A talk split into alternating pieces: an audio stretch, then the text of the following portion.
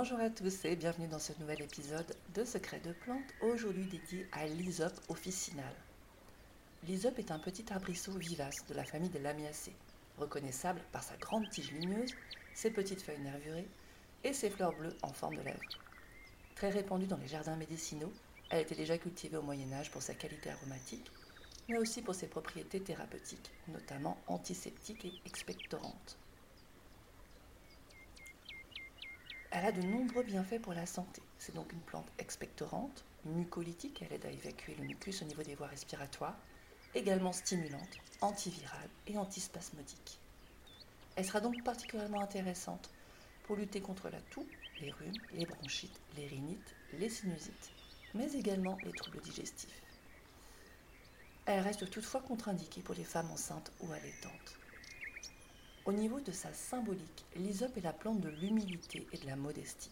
Dans la tradition judéo-chrétienne, elle est plus particulièrement associée à la culpabilité et à la purification des fautes réelles ou perçues comme telles, en fonction de nos conditionnements et de nos croyances. La plante nous aide à comprendre pourquoi nous éprouvons ce sentiment de culpabilité. Et surtout, elle nous invite à le dépasser pour retrouver notre propre identité, nous affirmer tel que nous sommes, loin de toute attente sociale ou familiale. Il sera donc particulièrement intéressant d'utiliser l'hysope officinale sous sa forme d'élixir floral lorsque nous sentons coincés avec les regrets et les remords par rapport au passé.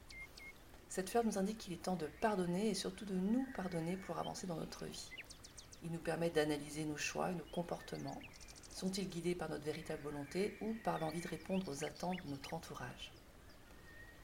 Il nous rappelle qu'il faut faire attention de ne pas se laisser emprisonner par la culpabilité et la peur du jugement, à ôter le masque et s'affirmer tel que l'on est vraiment pour redevenir le créateur de notre vie, loin des rôles imposés. Il nous rappelle également que le regard que les autres posent sur vous est souvent le reflet de la relation qu'on entretient avec soi-même.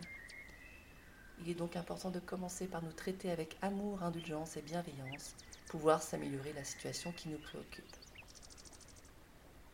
Voilà aujourd'hui hein, pour l'hysope, la plante vraiment de, de, la purification et pour éliminer les schémas de culpabilité et avancer avec légèreté dans sa vie. Je vous remercie pour votre écoute et vous donne rendez-vous la semaine prochaine pour un nouvel épisode de Secrets de plantes.